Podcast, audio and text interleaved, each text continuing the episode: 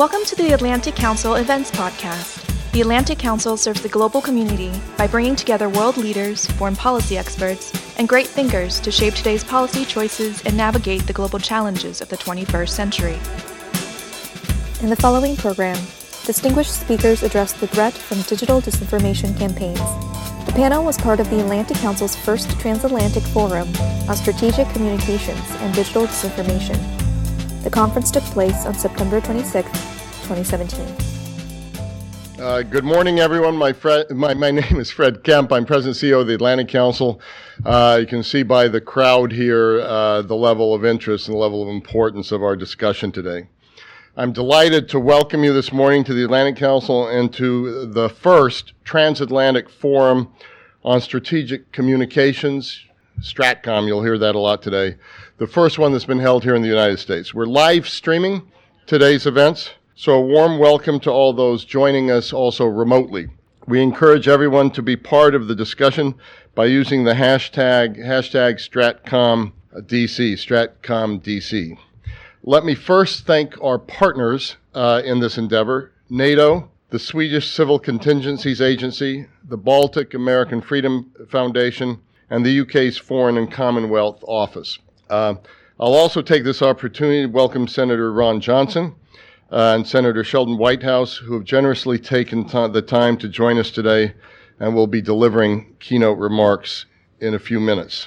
In the audience today, we are joined by our uh, European members, Department of State, the media, and many distinguished guests, including, I don't know if President Ilves is here yet, uh, but he will be, President. Tom Ilves, former President of Estonia, Andrea Thompson, National Security Advisor for Vice President Mike Pence, and Deputy Assistant for uh, President Donald Trump, Nils Svartz, uh, Director General of the Swedish Civil Contingencies Agency, Deputy Minister for Foreign Affairs for the Czech Republic, Jakub Dura, and Congressman Joaquin Castro, who represents Texas 20th Congressional District, who will be joining later in the program. Today's proceedings are part of the Atlantic Council's effort to respond to disinformation while building resilience in our democracies to foreign influence. As part of this effort, we have worked to build a powerful transatlantic community to mobilize against attempts to undermine democratic values through disinformation campaigns uh, there are many threats we fit, reach, uh, uh, uh, confront on the global stage today, uh, but I'm not sure any is as insidious, as opaque, and as hard to take on as this one is. And we are determined to do this with a broad network of across the world. We recognize that in the fight for transatlantic values, we must adopt a whole of society approach. Governments, private sector, civil society all have a key role to play. We've engaged U.S. and European policymakers, tech companies, civil society, media, and a growing community of citizen journalists and a range of experts. I'm delighted to see that we have representatives from all of Europe's Stratcom teams with us today. Our research on this front has made significant impact. On September 1st, we published the report Agent of Influence Should Russia's RT Register as a Foreign Agent, chaired by Congressman David Cicilline.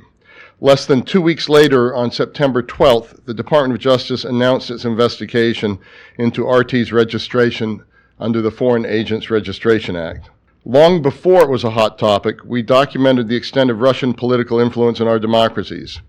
In November 2016, we published the Kremlin's Trojan Horses, which examined uh, Russian political networks in France, Germany, and the UK. And so look for uh, Kremlin's Trojan Horses 2.0 later this fall.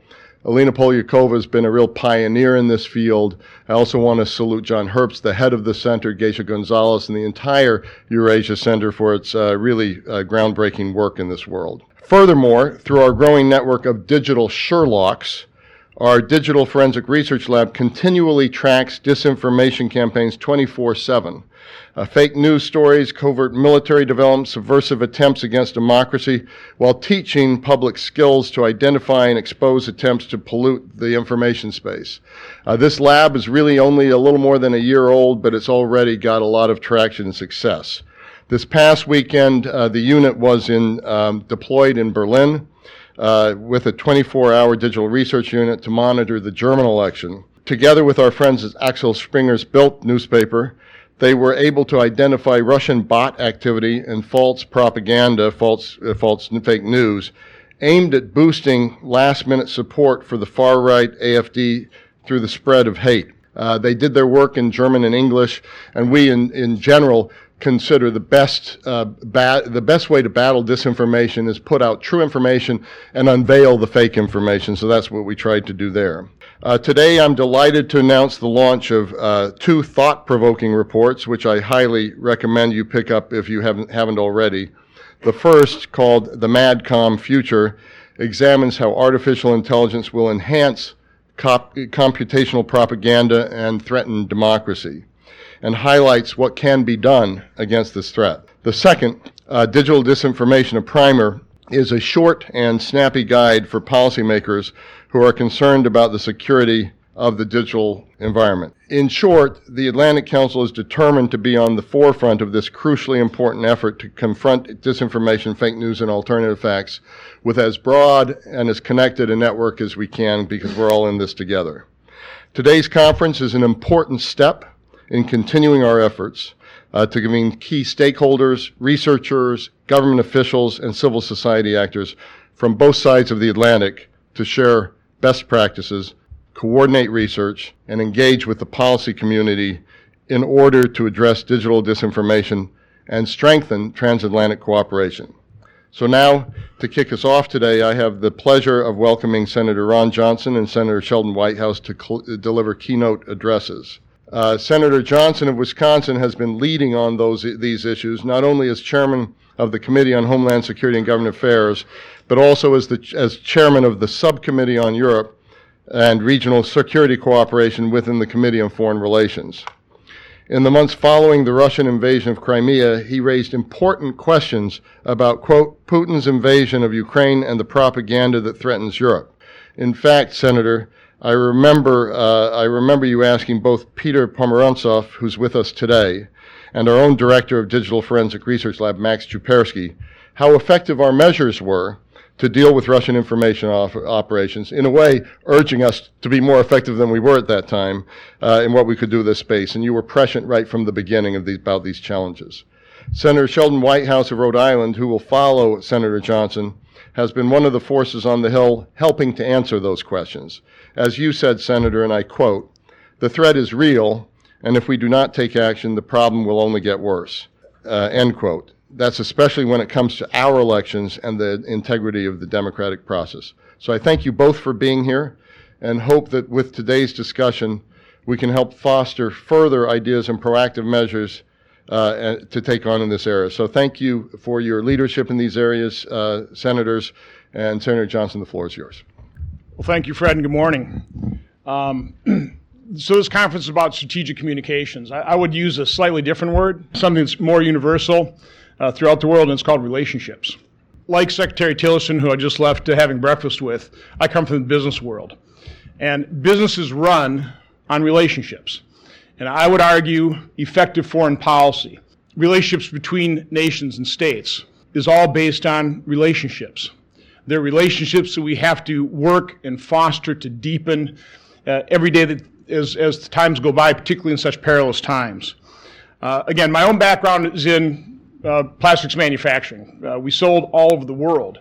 And we sold all over the world based on deepening relationships. Uh, I'm not of this world. I mean, when you come from the private sector, and I think you're seeing this with uh, President Trump, you're probably seeing this with, with uh, Secretary Tillerson. When you come through the private sector, government is an alternate universe. I often tell people to come before our, our committee's confirmation when I meet within my Senate office, the laws of physics, as you've learned them in the private sector, don't apply to the political realm. It's just different. And so it takes a little bit of time from somebody in the business world to get a little used to different laws of physics. But what remains constant is the imperative of building strong relationships. Now, I didn't start uh, when, I, when I first came to Congress in 2011. I was not on foreign relations. I, I started, uh, got involved in that committee in my second Congress in 2013. Uh, I became the ranking member of the European Subcommittee. It was very interesting. Uh, Chris Murphy was the, the chairman at that point in time. And we would meet with uh, delegation after delegation of uh, European representatives. And basically, the entire conversation the first two years, that first Congress, was all about Edward Snowden and, you know, tapping Angela Merkel's phone. And again, legitimate concerns. But then Charlie Hebdo happened.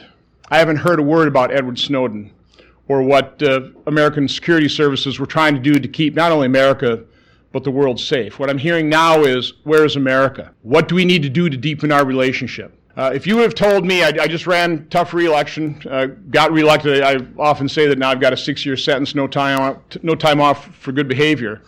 Um, if you would have told me, with all the domestic issues we have to deal with, that I would have been traveling over to Europe four times this year, I would have said, just don't have enough time. But the reason so many of us make that trip uh, is not for the, the, the, glamour of the travel, it's because we realize how important it is with some of the rhetoric that's quite honestly coming out of this president, our administration, we have to reinforce the fact that we do have three branches of government. And certainly within Congress, uh, we, rep- we recognize, and so does the administration, how vital and important our relationship is with Europe, how important NATO is. And so a number of us have traveled over to Europe, come to conferences like this to primarily make that point. We understand. We are the Western democracies. We are the civilized world we face an evolving, metastasizing, growing threat. And the only way we can really address that long term and effectively is if we band together and if we cooperate and if we deepen those relationships. Uh, one of my messages I've gone over to Europe because I know uh, President Trump went over there and, and uh, did a pretty effective job pointing out how important it is that NATO step up the plate and honor their commitment for 2% funding. Understand, President Trump isn't just speaking for himself. This is very important for our European partners to understand this. We stand with you. If you want an example, by the way, that is pretty extraordinary, is the United States Congress. A number of years ago, when we saw Russian aggression against Crimea and eastern Ukraine, the United States Congress, because of many congressional delegations on bipartisan basis going over to Ukraine, passed unanimously an authorization for $300 million of lethal defensive weaponry in support of Ukraine. Now, I, I don't know how many of you in this room think or understand how extraordinary that unanimous support was. But whether you agree or disagree with it, what you need to do is take that as a signal of Congress's long-term commitment and recognize recognition of how important our NATO and European relationship is. Again, that, that was quite extraordinary. But having said that, when President Trump is talking about how important it is for Europe to step up the plate and honor that 2% commitment, he's speaking for the American public. I happen to think America's been a phenomenal force for good in the world. We're not perfect, but what we do in our own national defense interest has spillover benefits around the world. We are a compassionate people. We want peace and prosperity and safety and security for everybody in the world. And so the American taxpayer has long supported efforts way outsized in terms of our population to provide peace and security throughout the world. And so the American public also takes a look at a relatively affluent Europe, particularly Western Europe. And when we have historically spent four, five, six percent of our GDP on, on defense, we're not spending even close to that now. We need to spend more. And the American taxpayer takes a look at, well, Europe, they're not even spending their commitment to, they made to, to, to NATO. The American taxpayer doesn't like that. And the only reason I'm, I'm, not trying to beat up on you here, I'm just trying to point out the fact how crucial it is that the American taxpayer understands that NATO will also rise to the times, rise to the challenge, to the threat that Russian aggression poses to our democracies, to our freedom, and just come up to that 2% level. If you want America's support to remain as steady and steadfast and solid as it's been in the future, uh, in the past, in the future, you have to show that same level of commitment to your own national defense. So again, President Trump isn't just speaking for himself. He literally is speaking for the American public. Now, one of the big news stories in America is, is Russian interference in our elections. More and more information is coming out. It was a pervasive and undermining effort. But it didn't come as a surprise to me. As, as the chairman of the European subcommittee, we've held hearings on this. We've seen the destabilizing nature the destabilizing efforts of Russia throughout, particularly Eastern Europe. I mean, I, I, the trial in Montenegro should prove to anyone that's willing to, to listen that that wasn't just disinformation propaganda. That was an act of war perpetrated on now a NATO ally. This is serious business. Unfortunately, chaos is cheap. We were talking about that in the, in the green room. Chaos is cheap. It doesn't take a whole lot to destabilize. But it takes resources, it takes commitment, it takes cooperation, it takes relationships to provide stability and peace and the opportunity we all want for our fellow citizens. That means working together. And it also means coming up with a coordinated effort to counter Russia today, to counter the destabilization. Well, one thing I found out, and I, you know, this was a misperception I had, is I, I always talked about Russian propaganda.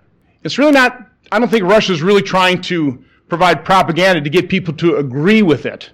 Because I think they realize you know, people are smarter than that. They're not going to look at Russia and go, oh, oh, here's a successful economic model. What their propaganda is all about is really disinformation, trying to get the people of Europe to believe that you can't believe anybody. You can't, certainly can't believe Russia, but you can't believe the leaders in the West either. It undermines democracies. It's incredibly effective. And we need a far more coordinated effort to counteract that if we're going to provide the peace and stability that we so desire for our own peoples. Now, a quick shout out to the Atlantic Council. You know, Fred, thank you for what you do. These think tanks are crucial. We were talking about again that also in the, in the green room. You know, as members of Congress, we're, we're in four different primary committees, subcommittees underneath that. We're, we're torn between all these different issues. Organizations like the Atlantic Council can do deep dives. They can provide members of Congress and their staff the information we need to enact good policy, good resolutions, to push back, to coordinate our action, to actually get results. The latest example in terms of my own committee was Damon Wilson. Came and briefed me on the Balkans. We, ha- we held a hearing. And then in my last trip over to Europe, when I asked the State Department, you know, where should I go to make the point, to demonstrate to people in Europe that we value the relationship, it was because of some of the input from people like the Atlantic Council and Damon Wilson said, well, you better go to Serbia. You better go to Kosovo. And that would be my last point that I want to make to all of you. I believe Eastern, Southeastern Europe, as they kind of like to be called now, I guess, as opposed to the Balkans. I believe Southeastern Europe is at a hinge point. I think it is crucial that Western Europe, that the Western democracies make sure that we pay attention, that we convey to the Balkans, to Southeastern Europe, how crucial and important they are to us, to peace and stability. If we don't do that, they start looking east when their entire future, the entire economic future, is to the west. I was with President Vucic. I was with the president of Kosovo. These are individuals that would like to improve their relationships, take risks for peace, but they need our help and our support from America, from Europe, from the EU, from NATO. So let's not get so involved in our own domestic situations that we forget how important the relationships are, how important our engagement is with Eastern Europe, with Southeastern Europe, that is being undermined on a daily basis, an hourly basis, that is being having attempts to destabilize Eastern and Southeastern Europe by the Russians. Only the West can provide the stability. Their future lies with us. We need to recognize that and we gotta do we have to do everything we can to make sure that we provide that stability, that we have an open arm policy, or else we will blow an opportunity. So again, I'll close my remarks again by just thanking the Atlantic Council for putting on a forum like this where people can get together, talk, discuss, have dialogue, develop the kind of relationships that in a crisis are absolutely crucial. Thank you.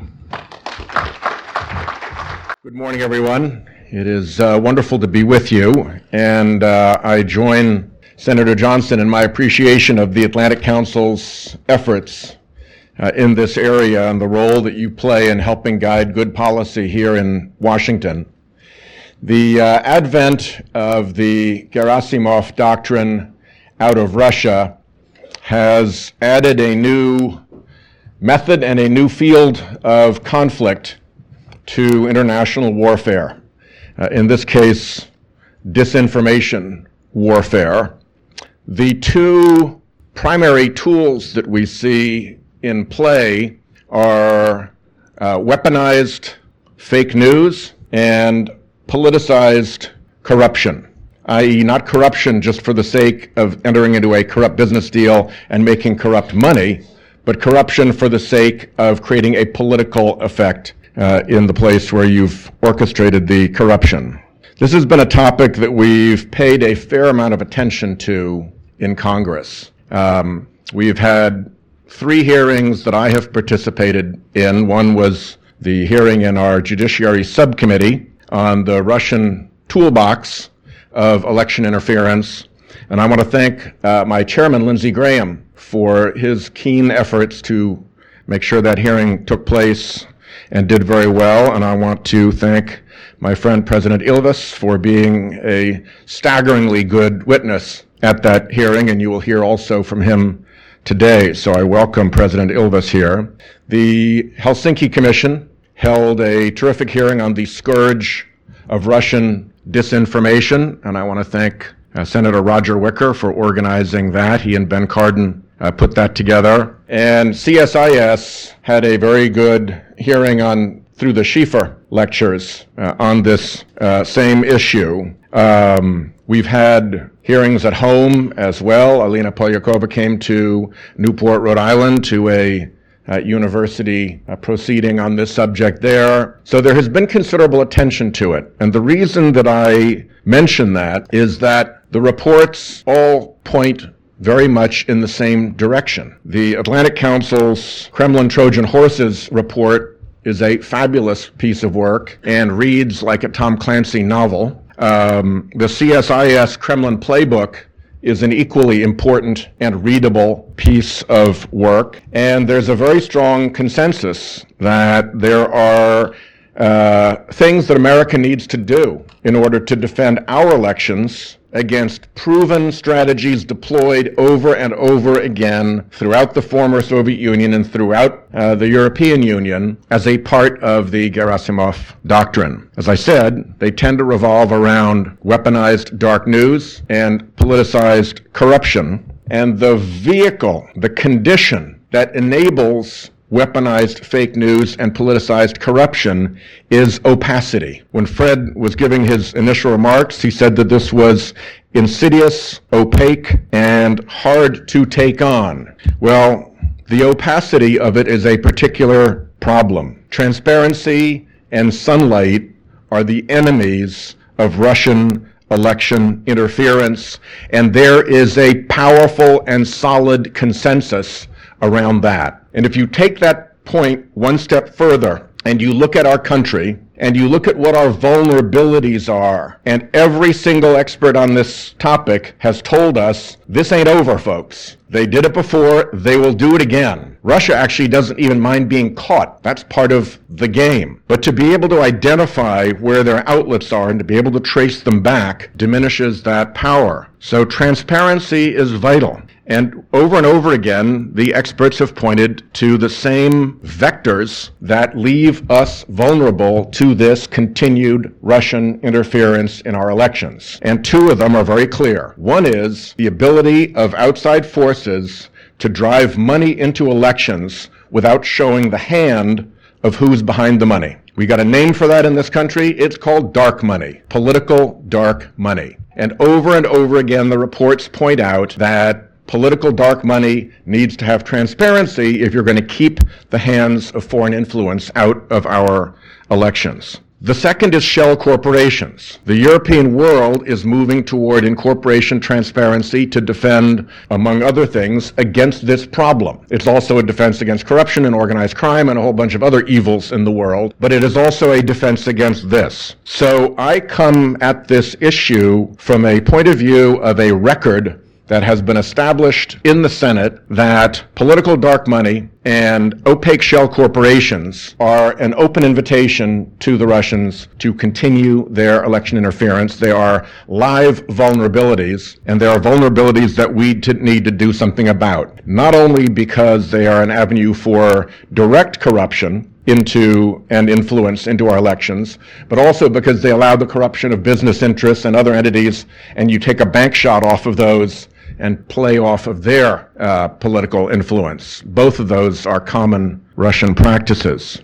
So, that faces the United States of America with a very important problem and something of a predicament. Because those two vehicles, dark money and shell corporations, are not just vehicles for foreign political influence. They are also vehicles for domestic political influence. And we are now in the throes of having to face up to the fact that if we are going to defend ourselves from foreign political influence by putting transparency and daylight into political spending and into shell corporations so you can find out who is behind them, proper incorporation transparency, you are going to disable political means that powerful special interests use to enforce their own political goals in America. People are going to have to look at enormously powerful special interests and say, we know you've used this for a long time now. To a very significant degree, you may depend on dark money and shell corporations to hide your hand. But in the interest of our national security, in this new Gerasimov doctrine era, we have to tell you that day is over and you're going to have to play in the American political system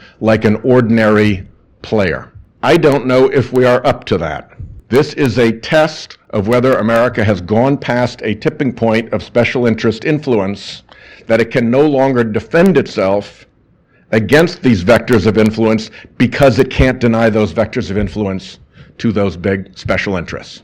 Let me close with a case study in all of this. I was elected to the Senate in 2006. I was sworn in in 2007. For all of 2007, all of 2008, all of 2009, climate change was a bipartisan issue. We had bipartisan bills, bipartisan hearings, Republicans sponsoring legislation, even a Republican national presidential candidate who ran on a very good climate change platform.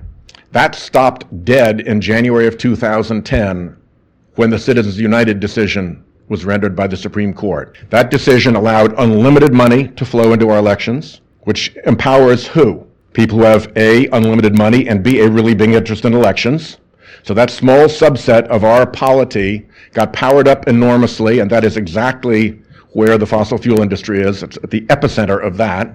And it instantly found its way through dark money channels because it's not as much fun to be outed as this being your advertisement. It's much better to run your money through Donors Trust or through a shell corporation and have it emerge through Americans for Puppies and Prosperity or some front group shell corporation. And the money is just the tip of the iceberg because if you can do that, particularly if it's enabled further by being dark money, that enables a whole other set of threats and promises that are the iceberg under the water. So it has become an enormously powerful force and it has crippled America's ability to deal with what is an obvious and plain issue.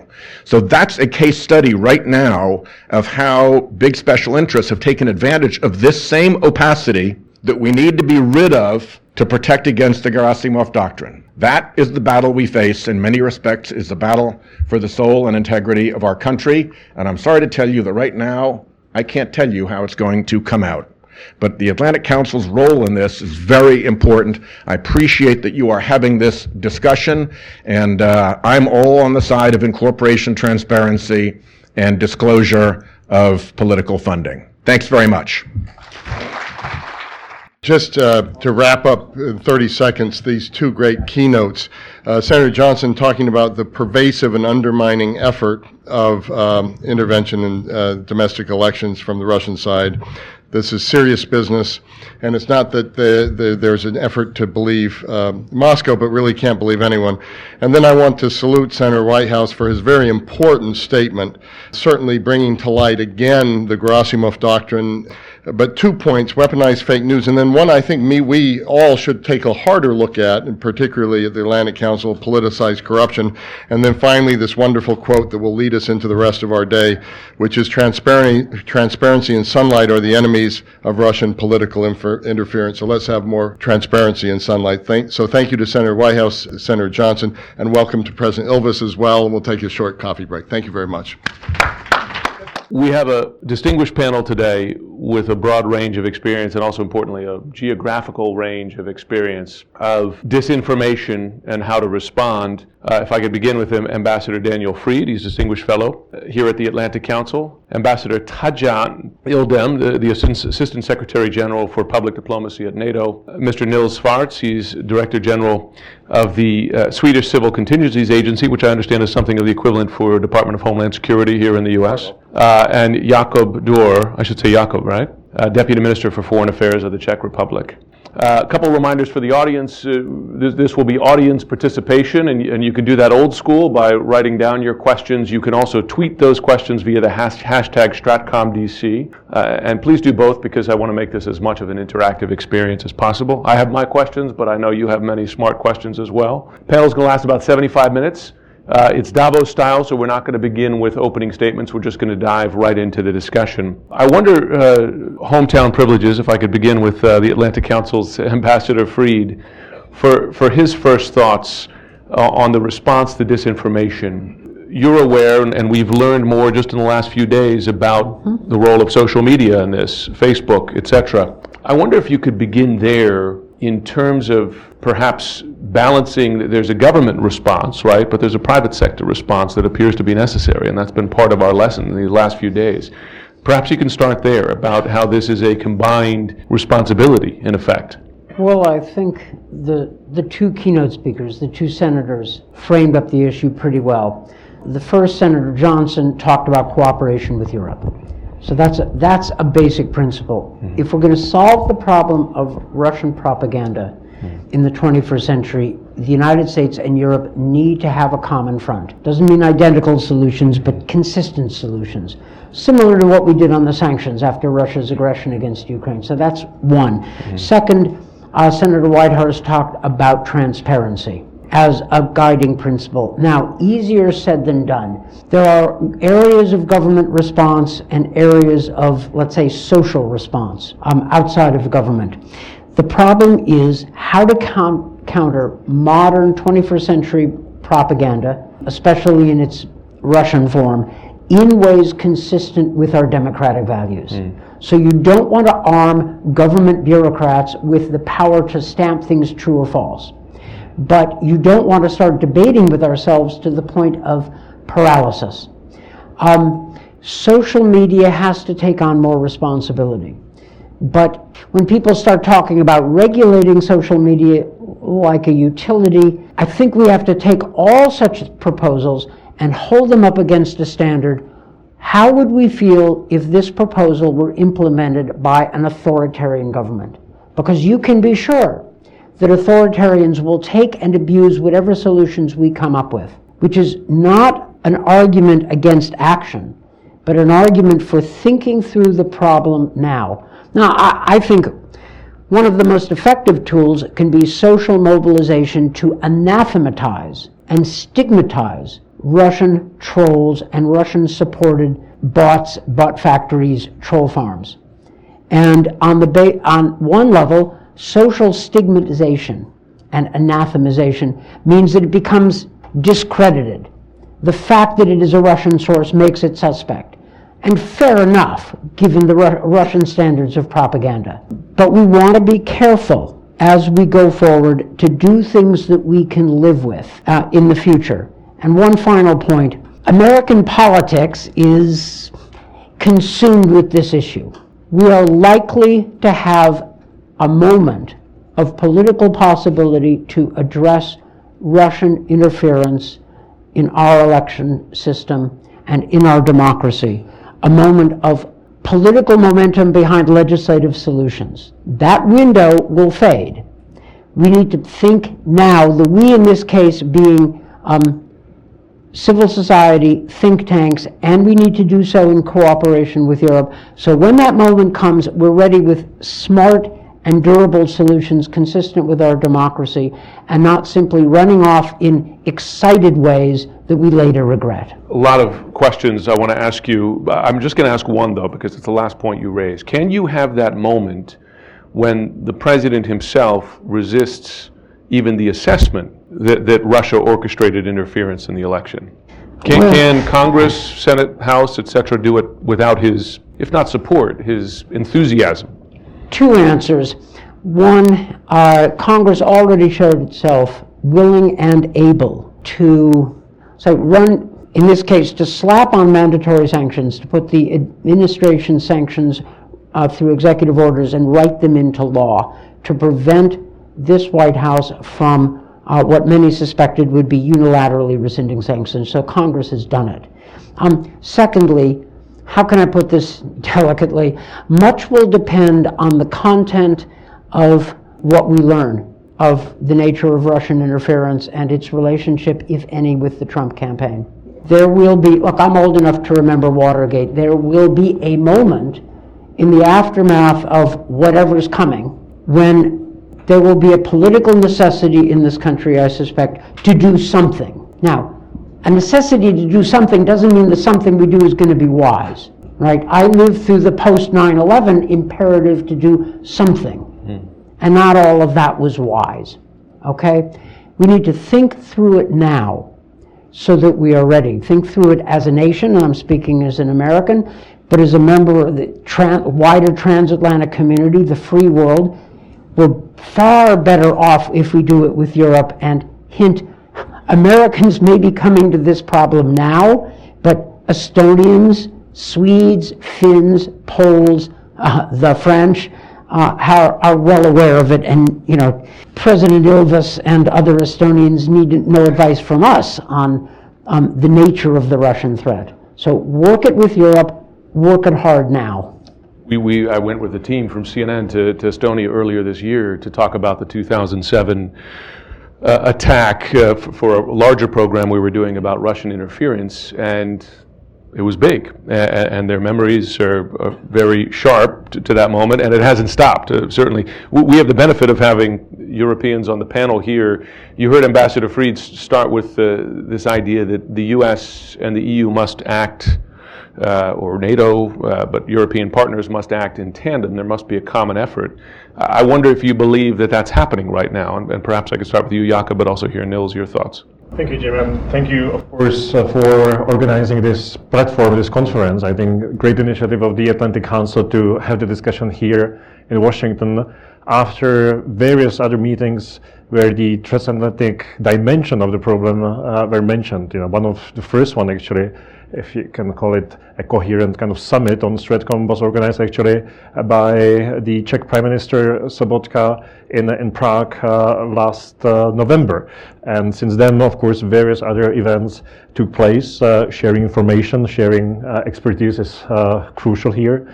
But the acknowledgement here in the United States that uh, we feel stronger together when facing and fighting the same threat is something what makes Europeans definitely not uh, feel lonely anymore. And uh, the various uh, official uh, documents are already part of of, uh, of, of this feeling.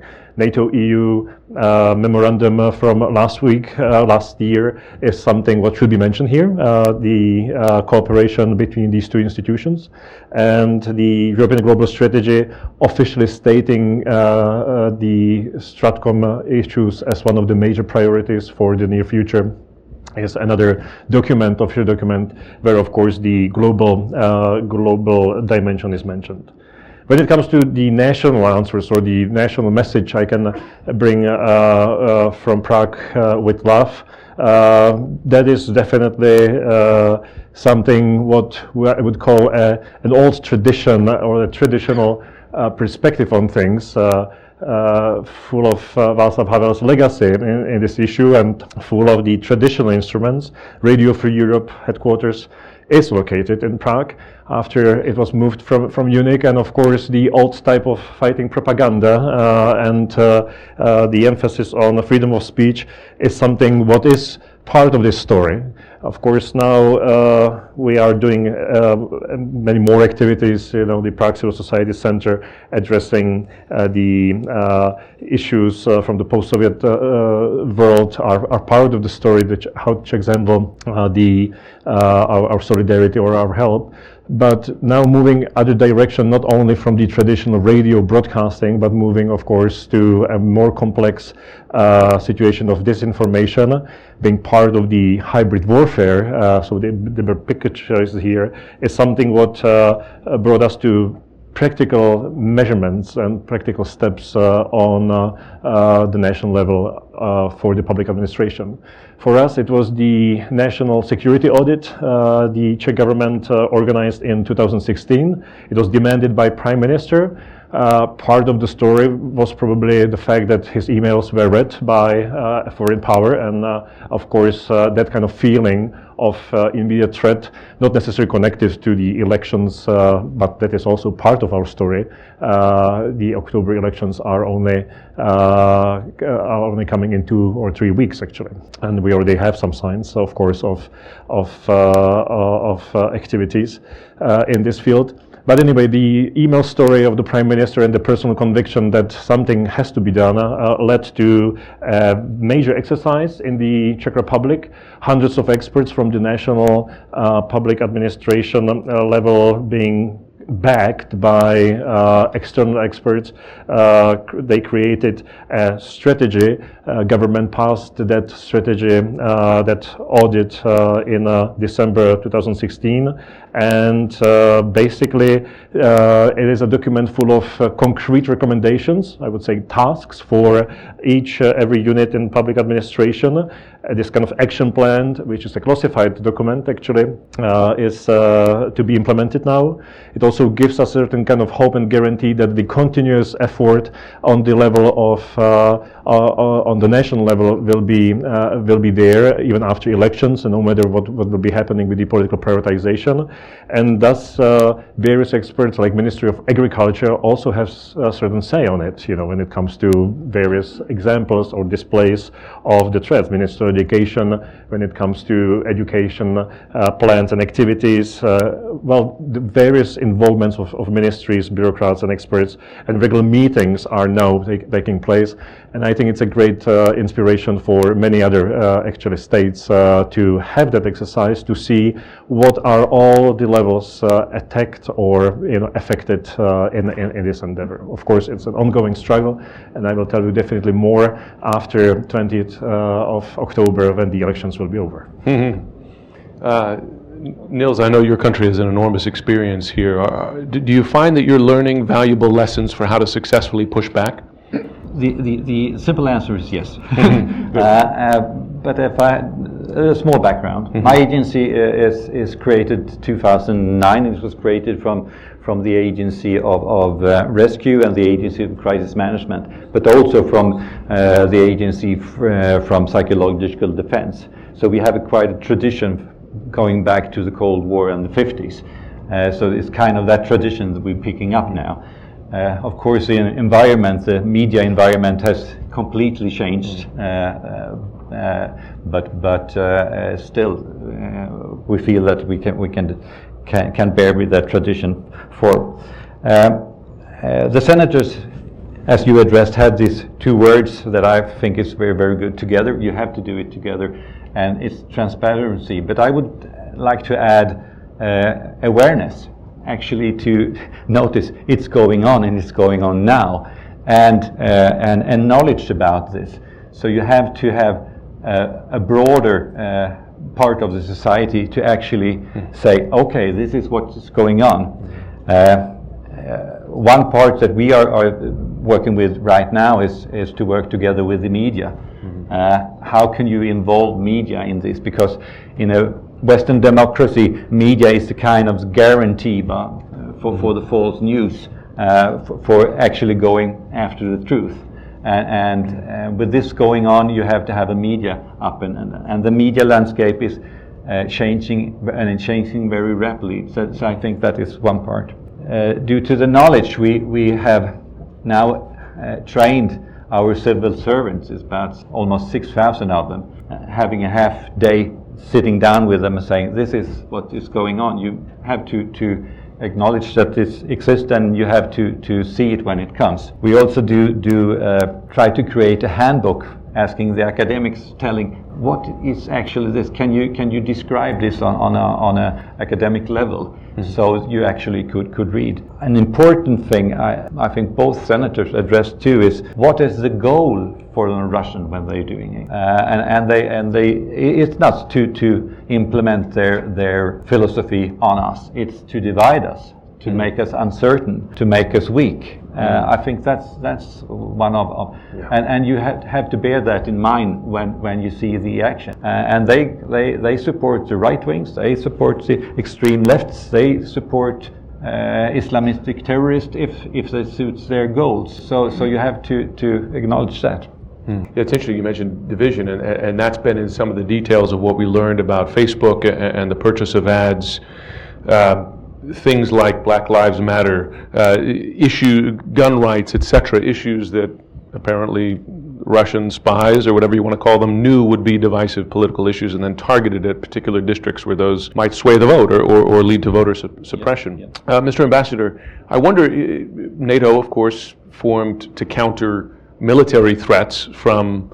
Uh, from the east, do you find that, that misinformation as part of hybrid warfare has become a high priority for NATO in discussions, in strategy, and in actual hard steps to respond? Well, certainly uh, at NATO, uh, disinformation uh, has become uh, a very important uh, topic uh, of focus, and we consider it to be part of Uh, an array of uh, challenges, uh, and it is certainly hybrid threats. We have heard Ambassador Vershbow during the brief video, and he wisely told us that it is to create confusion in our societies, divide uh, our uh, publics, uh, to decrease support for our policies, operations and missions. And it is not only a challenge for NATO allies, but also for partners, for European Union. It's a transatlantic uh, challenge. And uh, how to cope with it? Usually uh, the easy uh, solution is to focus on debunking this disinformation. This is something that NATO does. Uh, we have, uh, for instance, uh, an online portal called uh, Setting the Record Straight on our website. But I don't think that we can suffice by uh, only focusing on debunking. We should have a robust communication activity reaching out to different audiences with our good story. Uh, we cannot counter propaganda or disinformation with propaganda, but uh, uh, the best way is to generate democratic debate. After all, uh, our values are being targeted, and we need to uh, strengthen the resilience of our societies. Some allied countries, uh, due to historical uh, reasons, are more resilient. Uh, some uh, don't have this resilience. Some partners, for instance, Finland is quite resilient. And the Washington Treaty Uh, also talks about, uh, it is Article 3, resilience. It's uh, as, as important as Article 5, which we all know. And we have to strengthen the resilience. In doing so, uh, we have to join forces and uh, I have to uh, recognize the good work done at international organizations level among government agencies, but also civic society. I mean, the mere fact that we are here today, uh, convened at this important meeting uh, by Atlantic Council, shows how important uh, role think tanks, NGOs are, are playing. Uh, one uh, clear example uh, is digital forensic lab, labs products, which NATO pays much attention.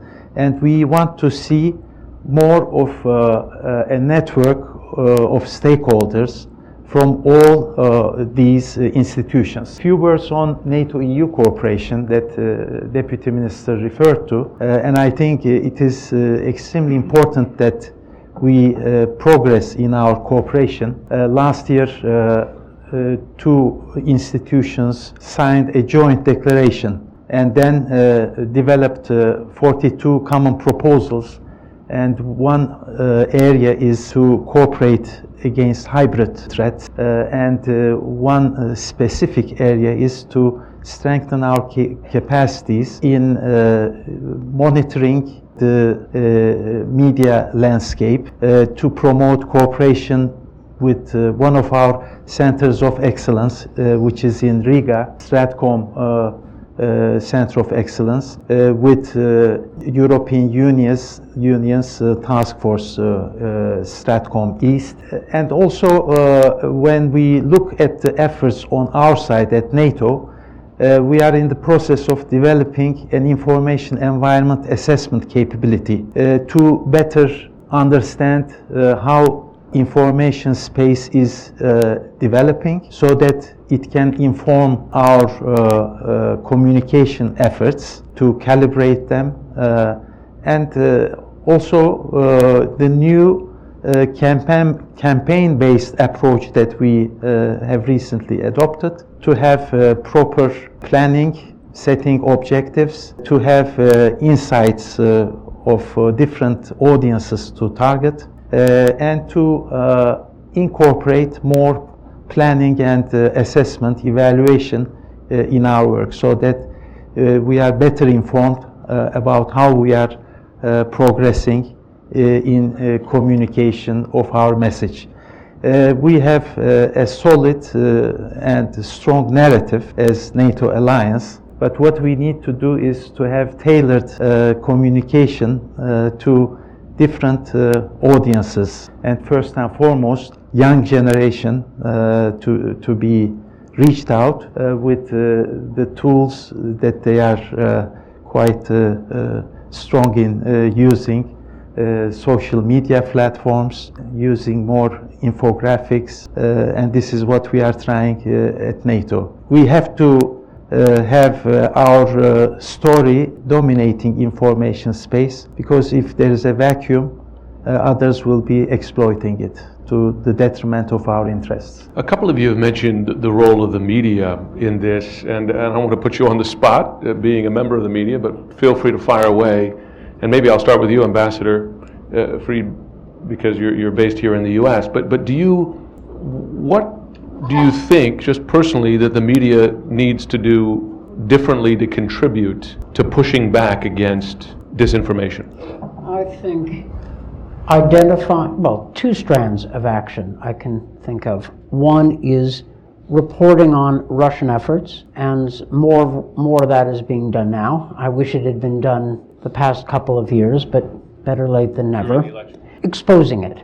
The other is um, exposing the disinformation itself. That is, making sure you are aware of Russian troll and bot activities, what stories they're pushing, and why. And you have people doing a lot of the legwork. Uh, the DF, um, the DFL, uh, the DFR lab of, of the Atlantic Council is one source, and there are others. And I think that that reputable media organizations need to point out what the Russians are doing. Just as in the 80s, American media started pointing out Soviet propaganda campaigns and helping educate the American public as to what was going on. And I think by the end of the 1980s, there was a, a sophisticated media culture of exposing that sort of stuff, which is We've lost that in a generation. We need to get it back. You mentioned earlier, Ambassador Fried, the, the, the, this difficult balancing act of regulating without interfering, right? You know, this whole security versus liberty kind of, an, an, an example of that. It struck me that during the French presidential election, again, where you had stolen emails and strategically timed to be released right before the election, the way French law is, there, there's no, there's a news blackout in those last 24 or 48 hours, which made a difference with the impact of those those emails of Macron. The U.S. is just a different animal, right? And, and I don't know how that would work here, but but I wonder you or the others, are there laws, regulations that you have in your country or that Ambassador Fried you think we should have here that could get that balance right to push back against this? First Amendment tends to be if not absolute, pretty close to it in the United States. Media blackout laws in the United States they're just not going to happen with respect to elections. But I think it would, an editorial culture of identifying stories that can be traced back to Moscow would be useful. And I would not want to put government in charge of that, or I would not want, try to, I would not want to try to legislate that. But I think that would be a useful, a useful initiative. And I think journalists could show, you know, ought to build in a sensitivity to that But that's a, that's a suggestion from somebody in a think tank, not a suggestion from somebody in government. Uh, others, for, for your own experience, uh, please. Uh, oh, maybe we'll just go left to right. because, I, because I think the, the, the daring thing is now that media is changing so fast. Mm. Uh, uh, what are the cir- uh, under what circumstances can they actually work? From where should they get the money to work mm. to do ha, ha, have the money to do this deep uh, research that you have have to do. So what you can from from from an agency level can do is actually helping and in and the think tank helping uh, to get the knowledge to to make that easy. But to speak for for for for for the free world, saying uh, because uh, media is is one cornerstone on, on where we, we build our democracy. So you, you, you must have a free, and the problem is how to have a free media that actually could work work with it. Mm. I see that as a, as a one, one of the big issues for the moment. Mm-hmm. Fair. Ambassador Ildem? Uh, well, I think uh, when it comes to uh, freedom of media, there are a number of people who would advocate that it should be uh, absolute uh, freedom without restrictions, and it, uh, it is a discussion at a national level. What I would like to emphasize is that we need to share experiences and best practices and to elevate our awareness. We are talking about media literacy, and there was one, uh, one uh, important example, Lisa case, uh, last uh, February in Lithuania when uh, enhanced forward uh, presence deployments were taking place.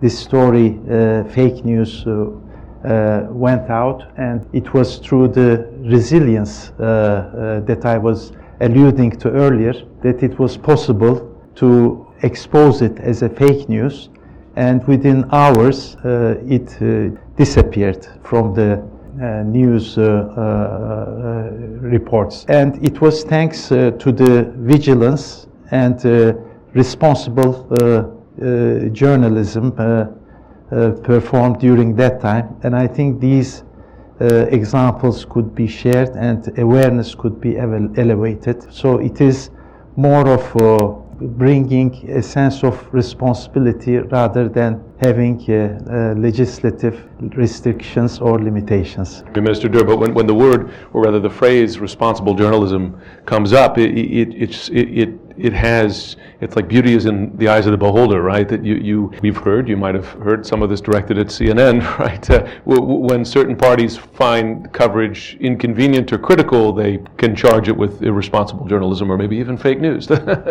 so it's, it's uh, again, it, it can be, it can be uh, exploited by parties within the country as opposed to just uh, folks outside. But it, but I hear you, I do.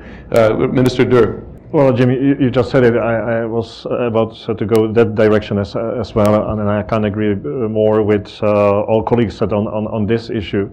It's uh, the awareness which is framing the, the, the whole idea uh, of the responsible uh, journalism uh, about, about it, I would say. It's the framework which is connected to political education in the way Germany, for example, created it after 1945, having a special agency and paying specific attention attention to civic uh, engagement and civic uh, education uh, in the way many countries don't have it now, or that the literacy is, is not going, actually, it's not increasing recently on in, in, these issues.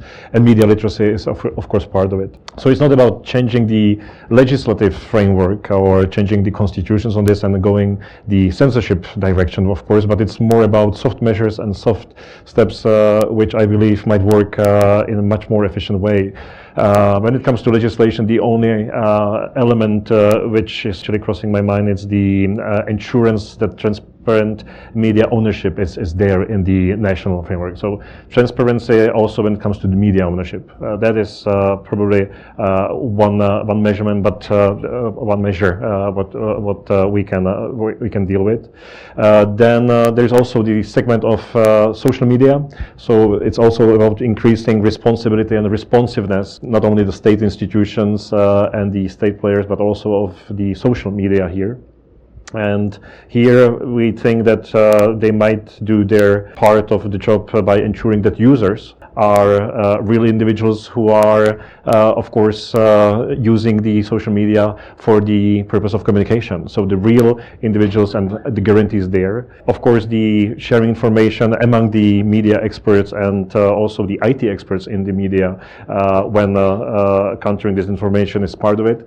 And then uh, I'm the old school guy when it comes to the media uh, uh, responsibilities, and that is, of course, all good support uh, for the investigative journalism, which is an expression which is uh, in the media landscape almost lost uh, uh because of the way how we finance uh, the more kind of strategic and more uh, more complicated segments of the media work. So investigative journalism of the old traditional sort is something what you know should should be back on track. I will say just in that because I know Ambassador Fried, you want to pipe in that, that as a journalist this period of time, which has been very challenging, has been, uh, again, as a journalist, encouraging because um, you've seen some great investigative journalism uh, in the U.S. in the last several months, which is which is a product of um, investment in a financial sense. You know, you, you have newspapers that are that are thriving, and you know, like maybe even bought by Amazon billionaires, you know, and elsewhere, but also um, a sense of mission. You know, rejuvenated sense of mission. But Ambassador Fried, I know you wanted to. I think if you if you put the challenge in terms of quote responsible journalism, that's a trap that leads to an unproductive debate because responsible journalism in the hand uh, that phrase in the hands of an authoritarian government right. means censorship.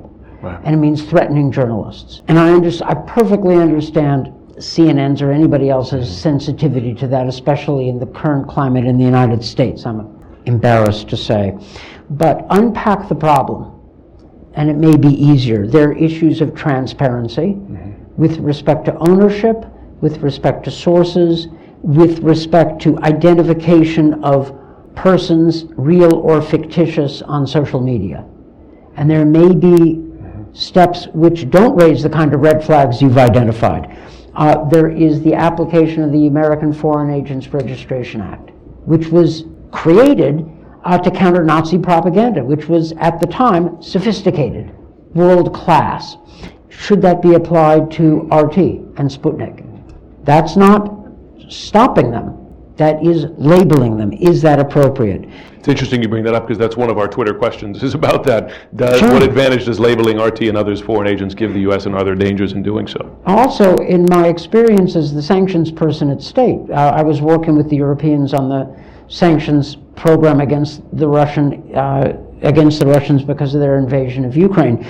We ran into an interesting phenomenon, which is that the some of the same cutouts individuals used by the Kremlin to funnel money for bad Ukraine purposes were also channels, allegedly, uh, channels for Russian money for the St. Petersburg troll farm. The, the Russians were using the same bad actors for multiple purposes, which leads to the question are sanctions relevant to start targeting the money, uh, the money flows for, ba- for either bad, and difficult to define, or even illegal purposes.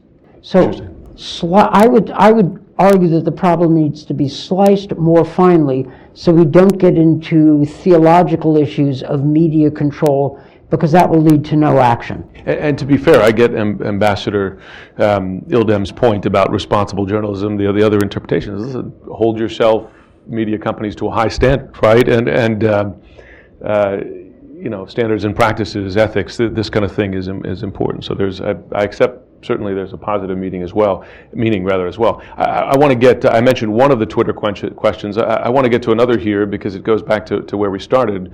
Uh, should it be the responsibility of social media companies to anticipate how their products and architecture can be weaponized? Particularly relevant, I think, because there have been some reasonable questions about whether Facebook sat on information it had because uh, clearly it was aware of these ads long before they were revealed a couple of weeks ago. Um, should they have been more forward leaning on this, particularly before the election? Does anybody want to uh, comment on that? I, I like to comment on, on you, you have to know what, what information do they have because they, they close themselves in and not telling anybody and, and you need to study that area so, so you can have a description what actually can you do what do they sit on and what actually is happening. Because now it goes into in a black box and you have no idea of it. Uh, so, so again it's knowledge uh, in this new in this new world. How do how, how can you actually do propaganda? How can you technically use artificial intelligence to meet uh, uh, these things? Can you use it as the same way as you doing in the advertise, the advertising, seeing okay, you were on this uh, website and that, that, website and that, and what you need is a news suit, right. so, and you go buy it. Can you reverse that so you can get information uh, uh, saying okay, this is information coming from from somewhere else. Can I get uh, a declaration where someone actually uh, uh, on, on, artificial in, intelligence can can uh, put it on me so I can get a label. Then you could perhaps have a, a discussion with Google and, and, and, and, Facebook and say, can you put that uh, uh, yeah. algorithm in? Mm-hmm. That'd be very hard. I mean, imagine a, a, a, story sourced in a troll farm and, yeah. in wherever that has a kind of red mark on it. I mean, we, we have the reverse of that. You have yeah. the blue verified checks on Twitter, right, yeah. to, to, show that you're yeah. who you say you are. Do the reverse. Mm-hmm. This is interesting because it, it, fits in the news just from the last 24 hours or so. There's been a significant right shift. Again, this question from Twitter. In the German election, is this a success of Russian communication? Uh, to, our, to our European panelists, uh, listen, they're a minority party, but they're back in parliament for the first time in 60 some odd years. Is there evidence that Russian misinformation helped push that along? Well, as a neighboring uh, country, uh, we were, of course, close, following closely uh, their uh, elections and uh, really the lessons which can be learned uh, not only after the French elections and all those previous stories, but uh, when it comes to the information tactics and disinformation campaigns, uh, well, uh, not, nothing new there, and maybe nothing nothing so ex extensive or intensive. But when it comes to the way how you know the uh, campaign uh, was changing, also the behavior of political parties from uh, inside, and when it comes to the content of certain issues, then of course they were side effects or there were other other stories to be told uh, rather than to focus on emails and hacking uh, this and that. So let's forget about the, the cyber part of the whole story only, but let's see you know why, for example, CSU, uh, which is one of the most important parties in the German political system decreased uh, their popularity or their, their votes uh, by a significant number and what was actually the strategy of the CSU in the elections and what are the internal players inside that party about when it comes to uh, the Nord Stream, uh, when it comes to uh, Russian uh, politics and straightforwardness when it comes to really their active communication with, with Moscow. So it's one of the parties you usually don't have on, on the spot in spite of the fact that it's part of the uh, government coalition there. So one small little remark uh, as, a, as, a, more as a political scientist than uh, anything else. Uh, FDP, another interesting story, uh, and uh, the whole story about Crimea and sanctions and the way how they should be abandoned. It was a very weird story to be told a couple of weeks before the, the elections, but um, yes, it was something what was present in uh, the political landscape of, of, Germany. And I don't want to go into the financing and uh, support for the FD, uh, AFD uh, and uh, the huge increases, especially in the Eastern Germany, uh, former Eastern Germany, the former Bundesländer from there, and the different strategies of voting of Eastern German voters and Western German voters. And I'm not going to go into the program strategies of the Linke, the, the leftist parties. So this is just covering basically a significant part of the landscape and not mentioning SPD and the anti-American and anti-transcendent uh, tone uh, and uh, very specific, again, attitude of the ex-chairman of those parties. Are you saying that there's evidence of financial support for AFD in Germany to candidates, etc., in the East? Is that what you're saying? The political support for the extreme right and yeah. extreme left. I mean, from Russia. I mean, coming from Russia, direct. I'm speaking about the support for those particular mm-hmm. two segments of the political spectrum in uh, not only in Germany. I think this is an overall strategy we can see in all countries. Understood. Nils, you. That, that's what that's what we believe, but uh-huh. but I, I, wouldn't comment on, on that. But, but on the other hand, we ha- have an election coming up in 2018, and we have studied the, the election in France. We have studied the election, and we study still study mm-hmm. the election in, in Germany, and of course we follow the the, the election here in, in, in, the United States, and we're taking measures according to that, uh, and and uh, educate. Uh, the, the, civil servants on the regional, on local level, who is uh, handling the, the elections. Mm-hmm. So they should have a fair chance to see what's, what's going on. And uh, we don't have electronic votes in, in Sweden. Mm. We will stay with the analog.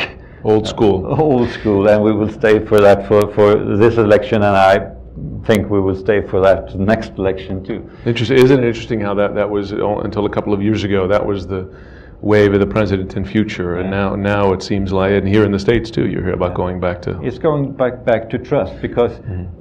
The, you, you can you can count them. You can see I voted with this one, and right. you can count them.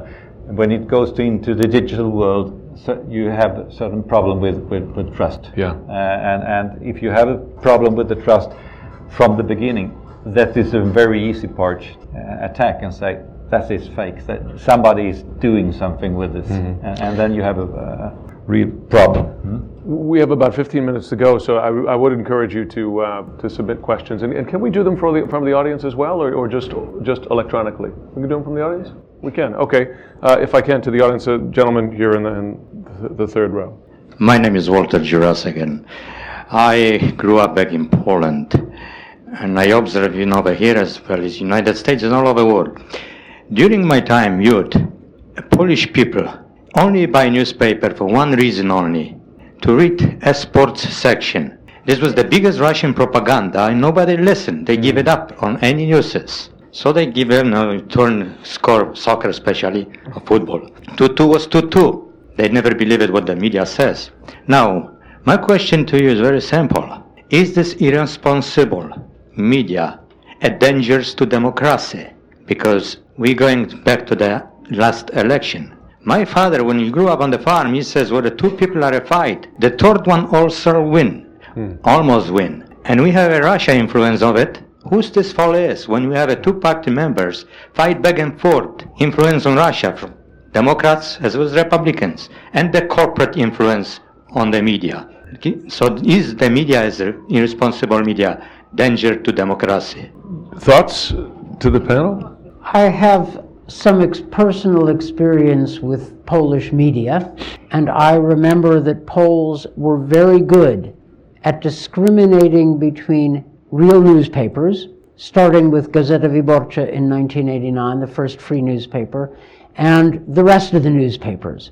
And the lesson I learned is that far more powerful than state guidance or censorship is an educated and alert public, which means that there are roles for groups like the Atlantic Council and other groups in Washington and groups all through Europe as the sort of antibodies which resist the outside the outside infection of bad propaganda. It's a, a lurid uh, a lurid metaphor. Sorry about that, but it is, I suppose, um, sadly apt. I mean, that's the answer. I wouldn't go down the road of going after irresponsible or responsible media because that ultimately is playing the Russians' game. Go along the lines of empowering society to stigmatize and anathematize Russian sourced propaganda, which is going to support the far right and the far left because their desire is simply to discredit democracy in general. That's what we have to do. And then figure out what role there is for government. Voluntary codes of conduct, which have a precedent. The EU has done that with uh, social media platforms with respect to hate, hate speech. Not done in the United States. But it, it's an interesting precedent and worth exploring. But, but go trust ultimately in free societies to get themselves on their feet after a slow period of confusion and, the, and American society may be emerging from a period of confusion. And as I said earlier, we may find ourselves with a window to do stuff. And I just want to make sure that the stuff we end up doing is wise. One challenge is that the the, the perception of bias is not focused purely on outside actors, right? Because, and this is one of the ironies of social media, is that rather than giving people a greater variety of views, people retreat into their own corners more and more. And if you watch the Facebook feed of, of someone who's right leading versus the Facebook feed of someone who's left leading here in the US, this great free society with a, a thousand media outlets, you have two different versions of reality. And you also then have public figures who question whether there is even a, a common set of facts, right? Statistics on you name it, on CBO scores for healthcare reform to, to climate change. That's the challenge, is that the, the questions often come internally as opposed to, I mean, seeded from the outside. I, I love the, the metaphor that if two people are fighting, the third one's winning, because that's in effect what you what you see was the target of Russian interference was just get the get the two dogs in the ring to fight each other. You, you see the point I'm making is how do you? It, it's not purely an outside actor that you can kind of close off and say, hey, that Russian stuff is BS, because internally you have questions um, and, lack of trust few words uh, about responsible journalism because I was the one uh, who raised it. Yeah. And I don't want uh, the audience to leave with a wrong uh, idea uh, uh, that I use it in the positive sense mm-hmm. for journalists to check, double check the source and trace whether there is any potential for fake news. Mm-hmm. Uh, in terms of uh, uh, dealing with irresponsible uh, journalism in that sense, uh, as uh, the question was about. I also agree that in a democratic society we should encourage a free debate and also to communicate the truth. When truth is there, I'm sure that this irresponsible yeah. uh, journalism uh, will be isolated in our minds in, in, the society. And sometimes the truth is right in front of you. I mean, if you look at, for instance, the coverage of uh, hurricanes, it's hard to argue when a you know when your when your house gets flooded. I, I, will say, just in terms of standards, I've been a journalist for 25 years, uh, and I've never been at an organization or at a time where there is greater attention to sourcing and standards, multiple sourcing, the, the levels of review that we go through on our stories. I've never seen it before. It is eh, it, we're you know, our, our level of consciousness is pretty high there. It doesn't mean you always get it right, but, but we try. We try. Thank you for listening to the Atlantic Council Events Podcast. For more information, please visit our website at atlanticcouncil.org and follow us on Twitter at Atlantic Council. The Atlantic Council, working together to secure the future.